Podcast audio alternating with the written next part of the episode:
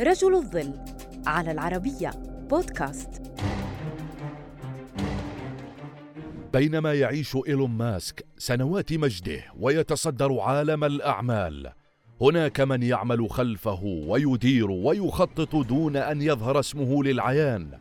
إنه جاريد بيركل الرجل الذي استطاع بدهائه وخبرته أن يكون سببا في جعل إيلون ماسك أغنى رجل في العالم.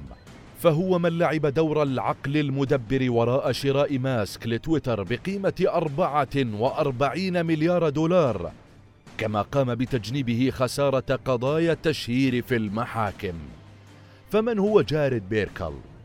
ولد جاريد بيركل عام 1974 وحصل على درجة البكالوريوس في الآداب من جامعة بيرغام يونغ في عام 1999 وبدأ في نفس العام العمل كمحلل مالي في بنك جولدمان ساكس.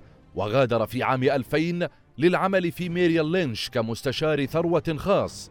ومكث هناك عشرة أعوام وانتقل ليصبح نائب الرئيس الأول في مورغان ستانلي.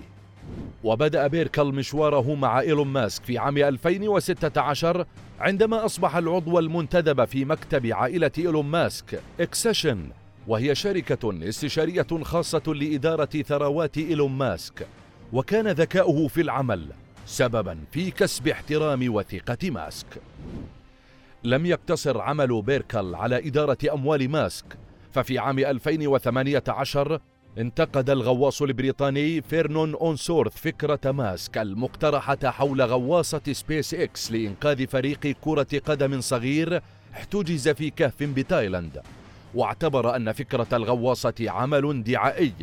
ورد عليه ماسك عبر تويتر بأنه شخص متحجر ورجل بلا قيمة.